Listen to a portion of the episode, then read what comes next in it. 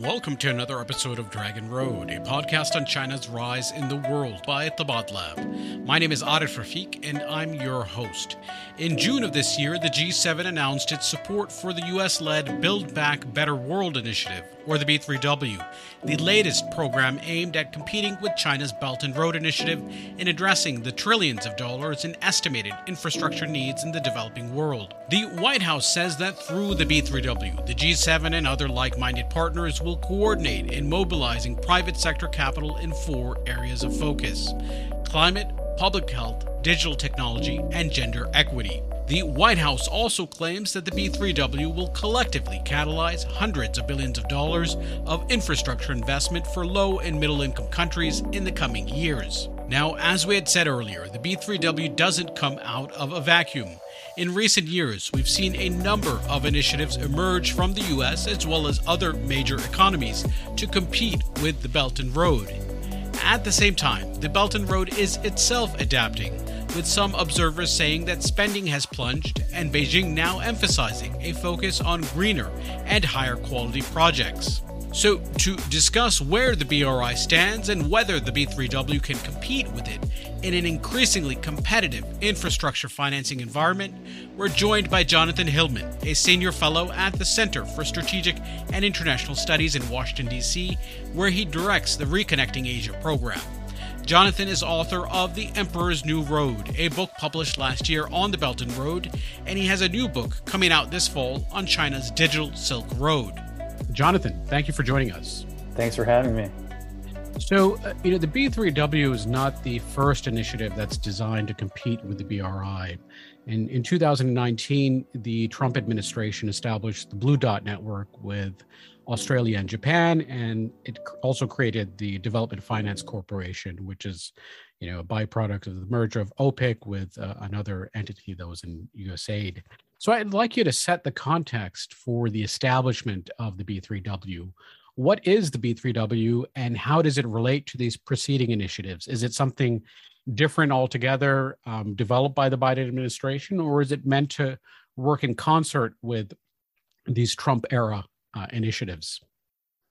Yeah, so I think the details of this B3W effort are still really being worked out, but I think it does reflect a pretty important shift in the sort of U.S. posture and reaction to China's Belt and Road Initiative, which I think has kind of had three phases. The first phase was to sort of scratch our heads and ask, what was this thing, and to not really talk much about it.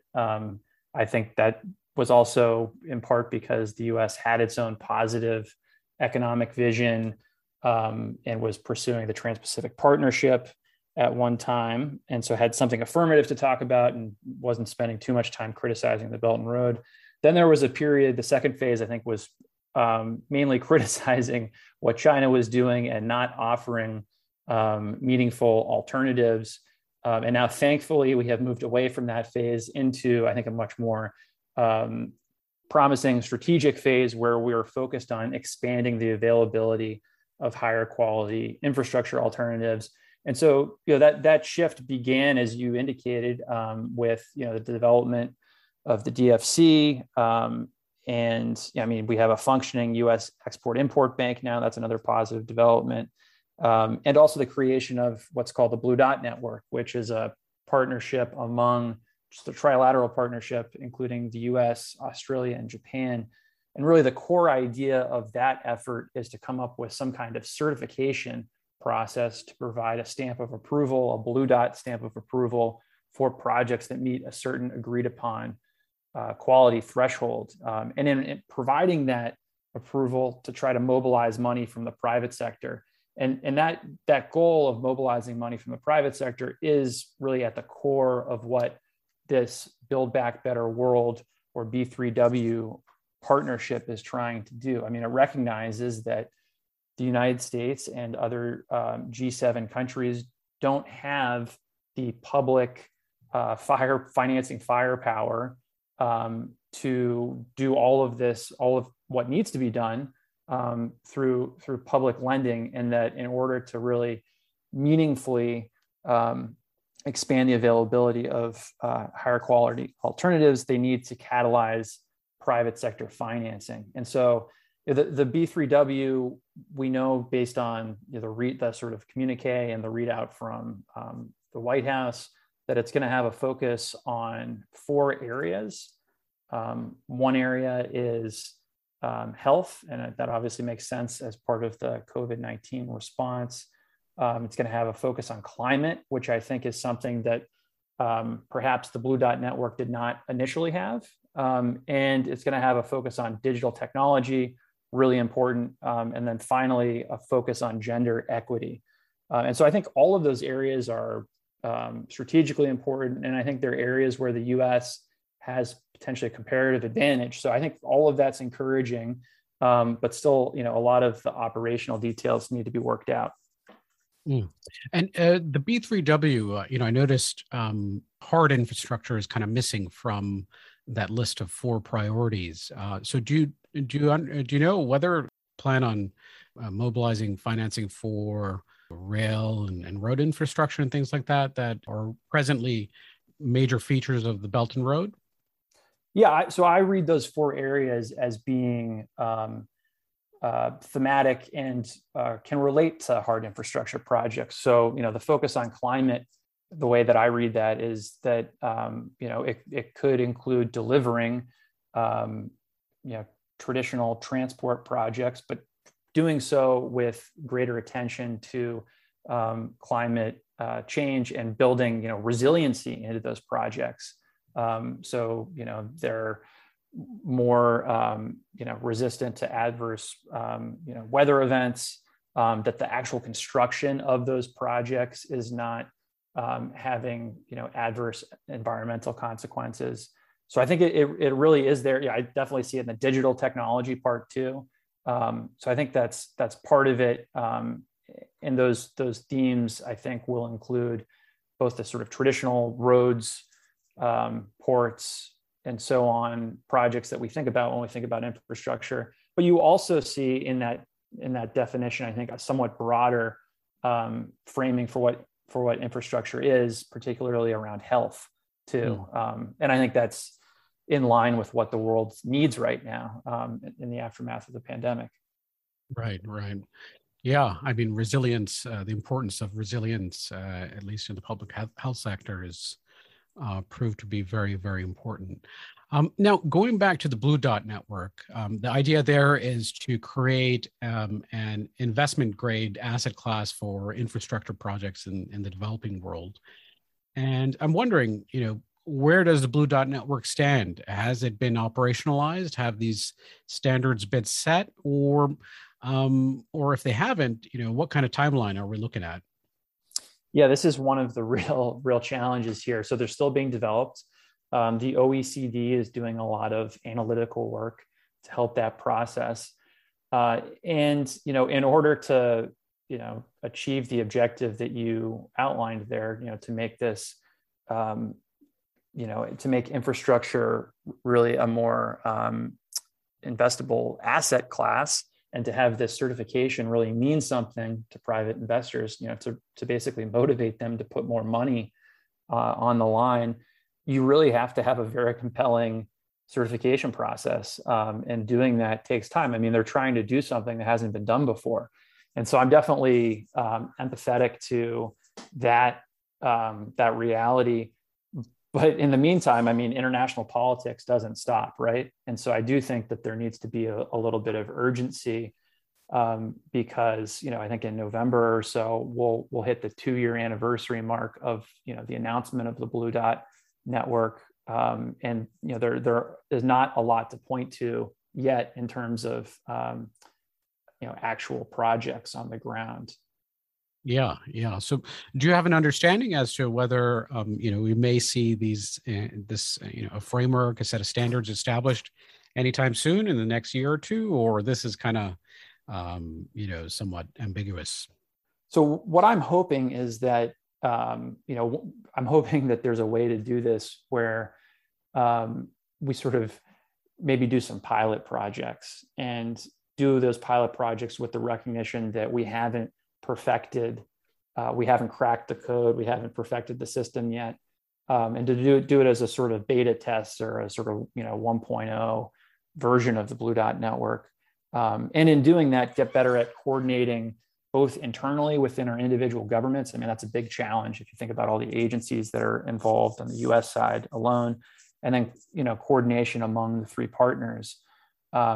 It's encouraging. I think there is real interest to bring on more partners, particularly from Europe now, given this, giving greater attention to climate issues.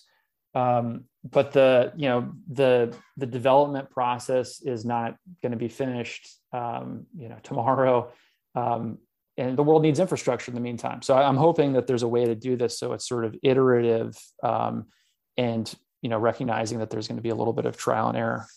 Right, right. Yeah. And, the OECD countries already coordinate on, developing standards and things like that for, formal aid. And I guess, this is sort of a parallel to that in terms of, having a private capital emphasis.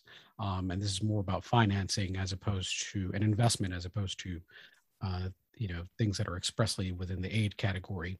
Now, the idea here, I guess, is to look for bankable projects that, in which the political and security risks are managed somehow. And I think that would really exclude a lot of the projects that have come under the BRI portfolio. And it might also rule out many of the countries that are currently receiving BRI-related funding. So, some might say that as the B3W rolls out, its scope is ultimately going to be something that's quite narrow. And in the end, it may focus on countries that, have the least amount of political and security risk. So, middle income countries and upper middle income countries in Asia and Southeast Asia. Would you agree with this idea, this forecast?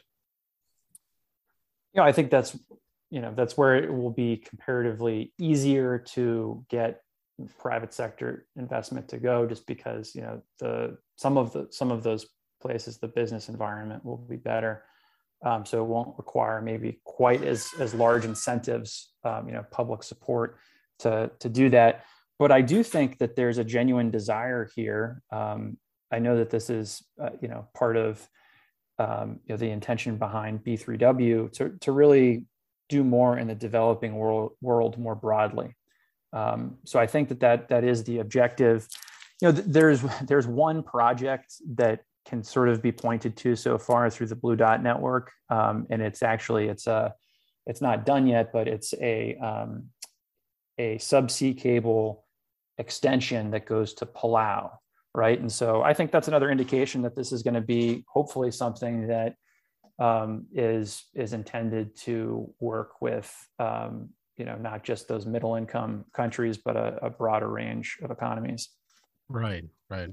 So there has been, the idea of, private sector investment in infrastructure development in the developing world isn't new. The World Bank, their multilateral entities have, public-private partnerships. And according to the World Bank, from 2015 to 2019, private sector investors in the G7 put over $20 billion toward infrastructure projects in the developing world.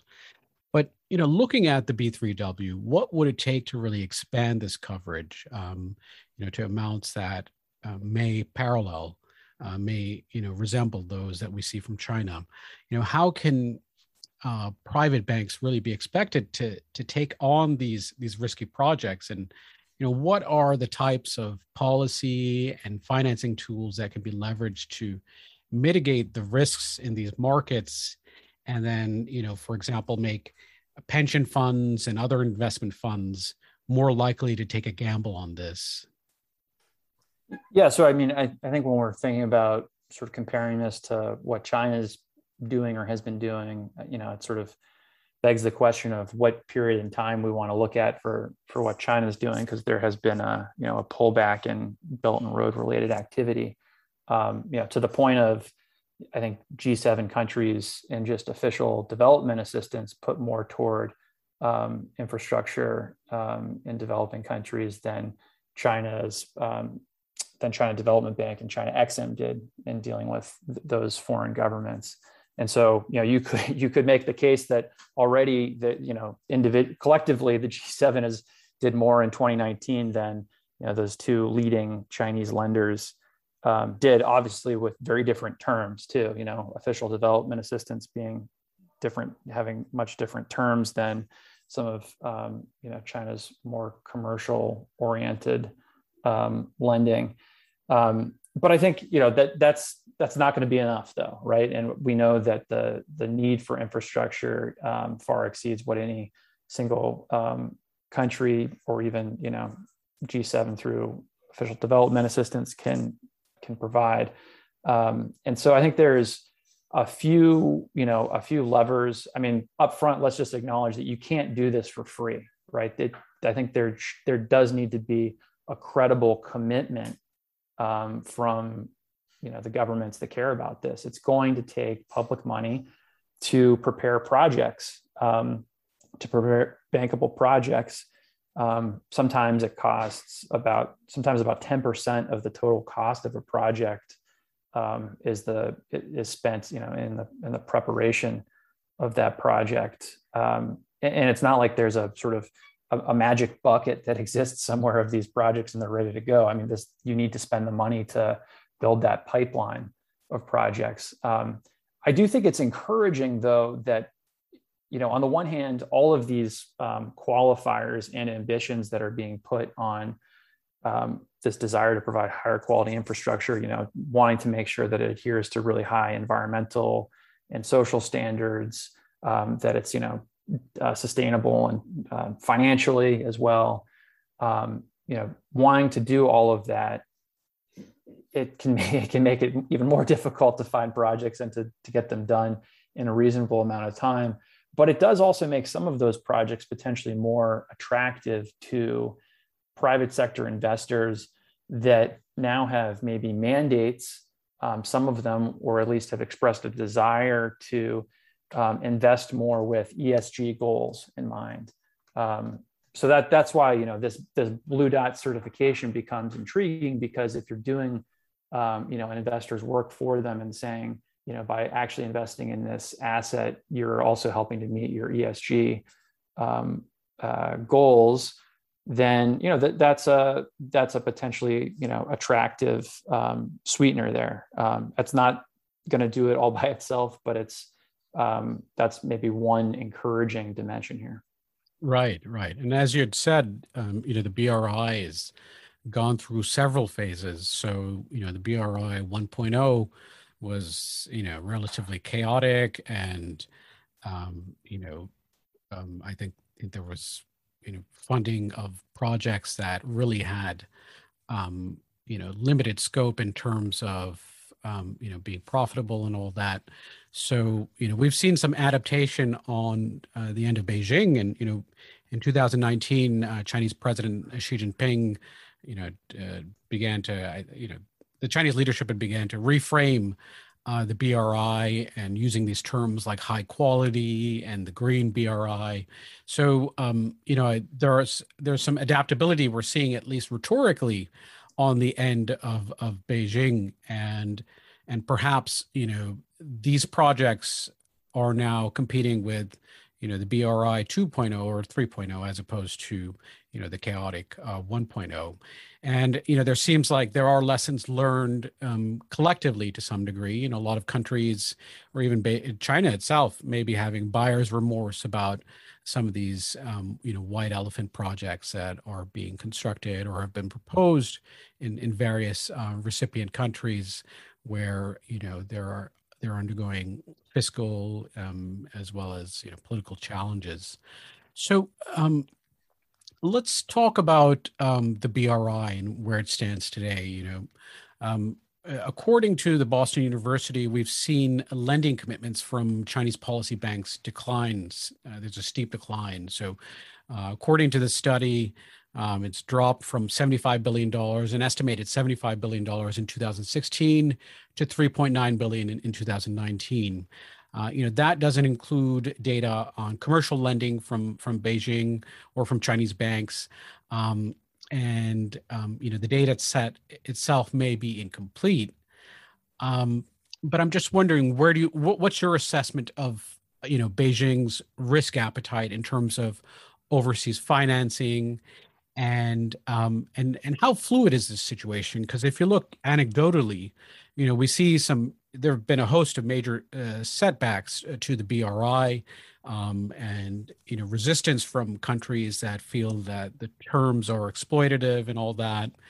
And Beijing has had difficulty managing political challenges within very diverse and politically contested environments. But then at the same time, we see even in countries that have had challenges with some of these BRI projects or have previously resisted financing from Beijing are now returning to it. So, if you look at the Bagamoyo port in Tanzania or Kenya, it sought funding for the extension of the standard gauge railway, and instead is now, Beijing refused that and is now looking will finance an extension of the meter gauge railway, a less costly project. So, we're seeing some adaptations in terms of Beijing and also in terms of recipient countries. So I'm wondering, how do you piece that all together? Where does the BRI stand today?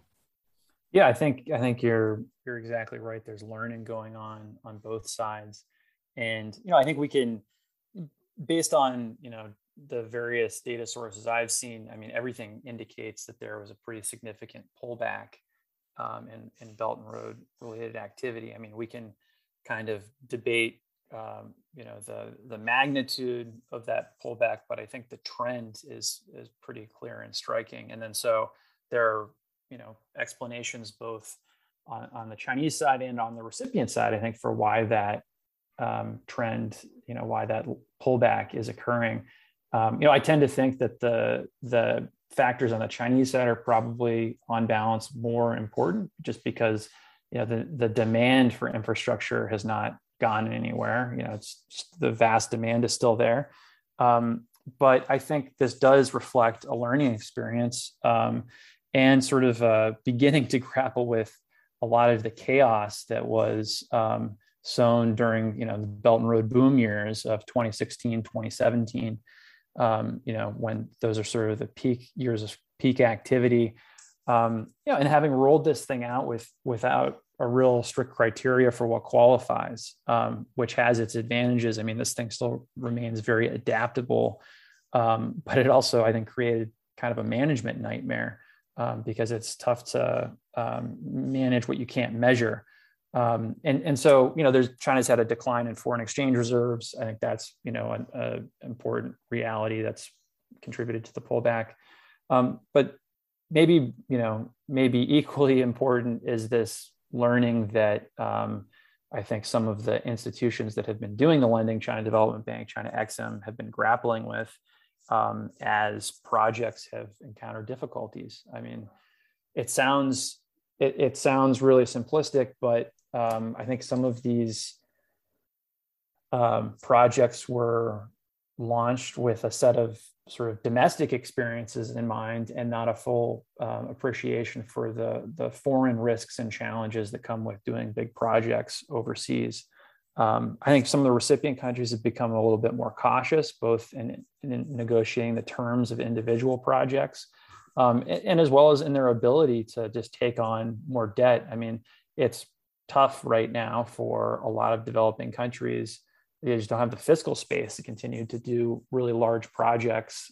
Many of them are seeking debt relief and spending probably more time renegotiating deals than negotiating new deals. But as you point out, there's a resilience to this set of activities, even in places where missteps have happened. And I think that speaks to the continuing need and demand for infrastructure and for foreign investment. And so even if we're looking at a smaller pipeline of projects going forward, I do think, we will be looking at new projects in the future. As long as China has the will and the wallet, this will continue. Yeah. And, I think, there's also, as you noted, there was a remarkably different fiscal landscape in many of these recipient countries, and then many of them also have now faced oversupply. If they've gone on a sort of energy, ramping up their energy production or electric power production, and so there's this issue with planning and all that. And so we're seeing also in Central Asia as well as Pakistan that many of these countries are trying to transition toward increasing their output and developing industrial zones using through these partnerships with Chinese state-owned enterprises as developers. So there's that aspiration of moving beyond enhancing or increasing their capacity, but also leveraging this newfound capacity and all that. Now, it's in terms of competing with the BRI. The BRI is just so amorphous, and so I'm wondering, that gives Beijing this adaptability. The BRI began as these, as a land-based route and a maritime route, and now it's extending, to the Arctic and into space and under the sea, above the sea, everywhere. It's this kind of, 360 type thing. And so this branding has just been lumped onto so many different aspects of infrastructure and all that.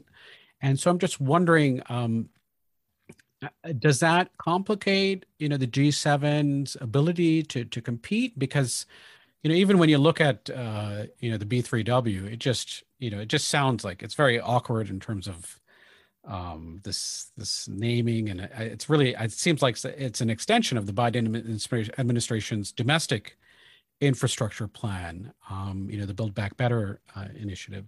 So I'm just wondering how, because the BRI is so adaptable and amorphous, I'm just wondering in terms of public perception, is it difficult? Is this landscape just so difficult for the G7 and the U.S. in particular to compete with, or should we, or is public perception not really that important, and the real focus should be on outputs, on this infrastructure that will actually be developed and what is being made of it?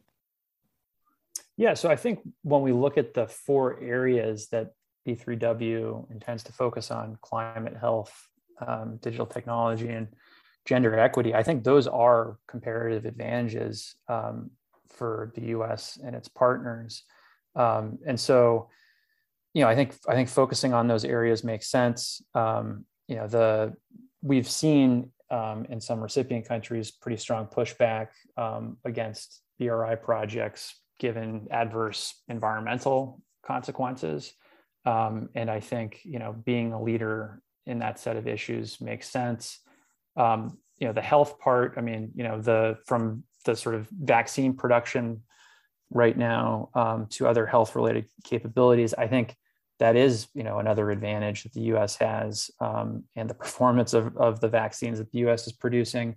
And, the Chinese talk about, a health Silk Road, but there hasn't, before the pandemic, it's not like there was a really coherent, consistent health infrastructure dimension of the Belt and Road. I think it's just a theme that has been, played up in the aftermath of the pandemic. And so I think the US has a lot to contribute meaningfully on the health front. The digital technology part is, I think everyone knows that the China has providers of 5G, but the digital technology competition, I think, is much broader than that. And, the US has really competitive providers of, cloud services, of subsea cables, of satellite communications, of, various types of software and applications. And so I think that that's another area of advantage. And the Belt and Road, for all the things that it does cover and touch and claim to advance, it doesn't have a gender dimension. I think it's pretty striking, actually, when you look at these really expansive documents in the sort of early days of the Belt and Road, there is no gender dimension to it. And so I think that's important and, another comparative advantage. Mm-hmm. And let's get back to that, the Digital Silk Road and this digital competition. And that's going to be the focus of your next book, which will be released sometime this fall, right? Yeah, coming out in October. Okay, great. And so where does the Digital Silk Road stand? You know, we've seen Huawei face some real setbacks in Europe and North America, but it remains a big player in Asia and Africa. So I'm, you know, looking at the big picture, you know, where do things stand and what are the stakes at hand?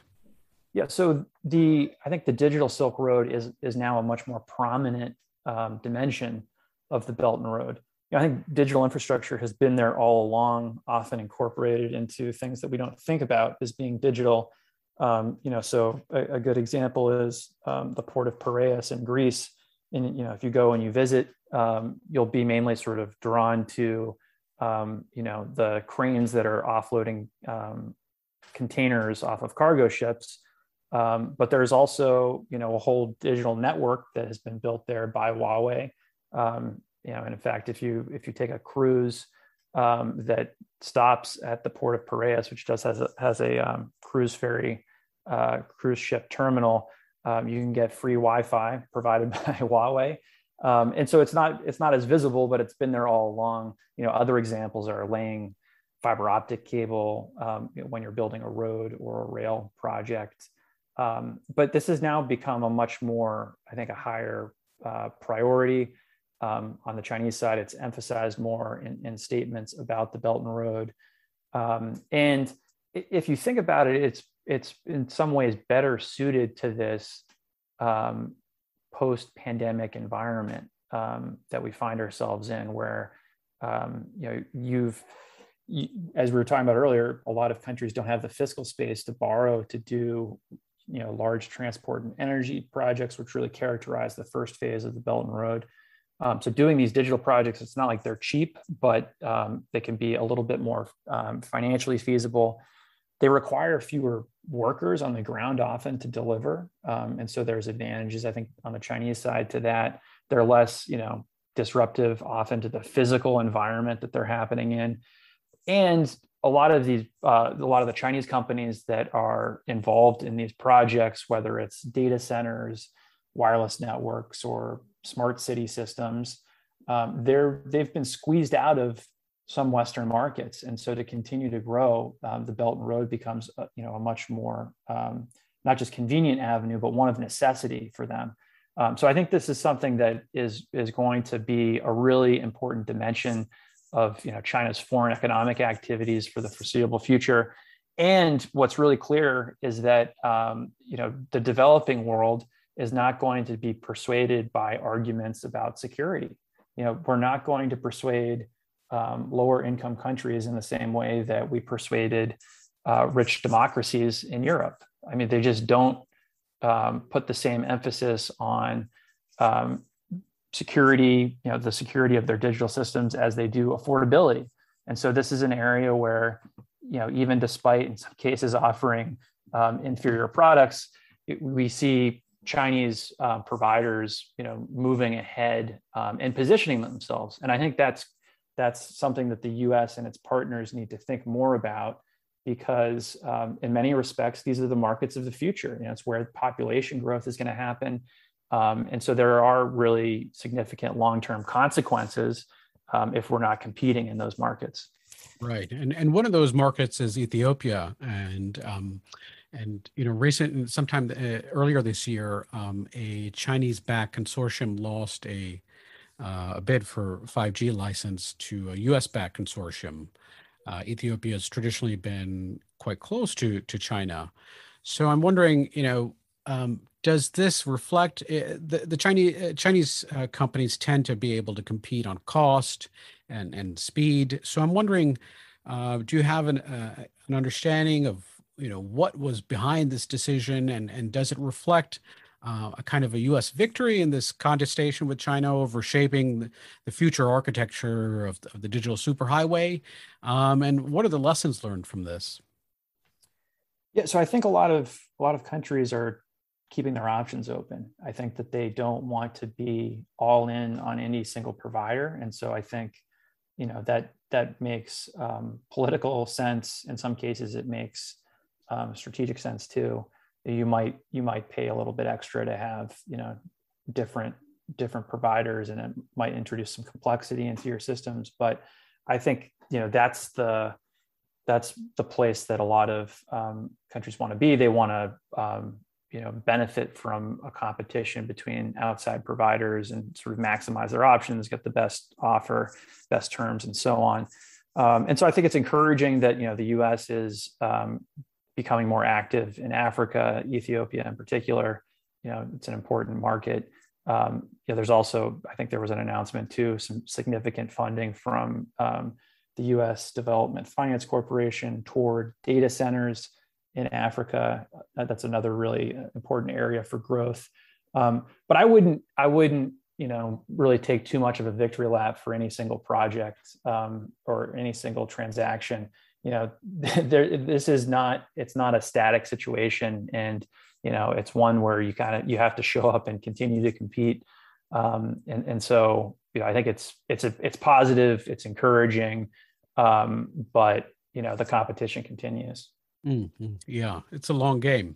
Then final question, looking at not necessarily that, you know, long-term, looking at things with a long-term lens, but maybe in the short to medium term, in the next 5 to 10 years, you know, assuming that the B3W and the Blue Dot Network gain momentum, what would you say is a, you know, kind of like a best case scenario in terms of the ability of the G7, the U.S. and the G7 to compete with the BRI? What would you say would be some achievements that that one could say that, you know, these initiatives have achieved strategic goals for the U.S. and the G7? Well, I think the reception and participation of two audiences is really important, and I think will be, you know, an important indicator of how this is all going. You know, the first is the private sector and whether they're actually increasing the amount of money they're putting into these projects. And it wouldn't take dramatic increases in terms of percentages of assets under management to make a meaningful difference. And I know that there are institutional investors that are interested in doing more of this. We had an event last week with Marcy Frost, who's the CEO of CalPers, which is the largest pension fund in the US, and I think maybe a top 10 in the world. And they're looking at, you know, ways to get more active in foreign infrastructure because those assets can provide reliable long-term returns. And they're charged with, I think, you know, promising a 6.5 or 6.8% annual return on their investments. And, you know, infrastructure can line up nicely with the timelines that they're thinking about. They're, you know, not doing a lot in the really risky markets, but they could be more active if the Blue Dot Network and B3W really works in a meaningful way. The second audience that I think is critical here are, you know, decision makers, leaders in the developing world. You know, what do they think about this stuff? Are they going to pass on an offer from the Chinese that, you know, is potentially going to result in a project being delivered faster, with less transparency and public scrutiny, and, you know, potentially a lower upfront cost, even if it ends up costing more over its life cycle, sort of lower upfront cost? Are they going to pass on that offer and take something that might take a little bit longer, but is going to come with these higher standards? You know, that's the calculus that ultimately needs to shift. And, you know, they need to see the value in this. And I hope that as a track record of success is established here, you know, that this brand becomes synonymous with, you know, not only these higher standards, but reliability and sort of knowing that if you go this route, it does pay off. And so I think that is the longer game that we're trying to play. Mm-hmm. Yeah. So it's definitely you know, a long-term play, and I think that, you know, the results, you know, maybe we'll see in our lifetime. Well, thank you, John. Thank you for taking your time to discuss all this with us. And I think our listeners will be really enriched by the discussion. And I look forward to reading your book when it comes out later this year. Thanks so much. And so, yeah, the book is called The Digital Silk Road, China's Quest to Wire the World and Win the Future. It'll be out in mid-October. And I'll make sure I get you a copy of that. And thanks for having me. So that wraps up our discussion with Jonathan Hillman of CSIS. I think Jonathan did a great job describing how the B3W is part of the evolution of the U.S. response to a BRI that itself is evolving. So we're seeing the U.S. go from merely complaining about the BRI's supposed flaws to what Jonathan has termed as a more promising strategic phase in which the U.S. is beginning to help expand the availability of higher quality infrastructure financing for developing countries. So we see this through the DFC, the U.S. Exim Bank, and the Blue Dot Network. But, you know, progress on all fronts has been slow. The Blue Dot Network itself remains an idea. It lacks an implementable framework. And Chinese companies, as Jonathan notes, continue to remain major players in the developing world, where concerns about affordability give Chinese companies a distinct advantage. Now, even as Chinese financing of overseas infrastructure projects has declined since peaking in the early years of the Belt and Road, we still see Chinese EPC contractors dominate the landscape in places like Africa, including in projects that are locally financed and those that are financed by multilaterals like the World Bank. So the big picture is this. Despite the pandemic-induced austerity measures that we see in parts of the developing world, there remains a huge deficit in financing for infrastructure in low- and middle-income countries, and China continues to meet that demand. But we're not quite there in terms of truly expanding the infrastructure financing options for developing countries. But down the road, if we do get there, the winners are going to be those countries that can truly leverage great power competition to their benefit and get high-quality infrastructure at financing terms that are to their advantage. But to be able to do that, they have to develop the indigenous capacity and the will to think in their own national interests.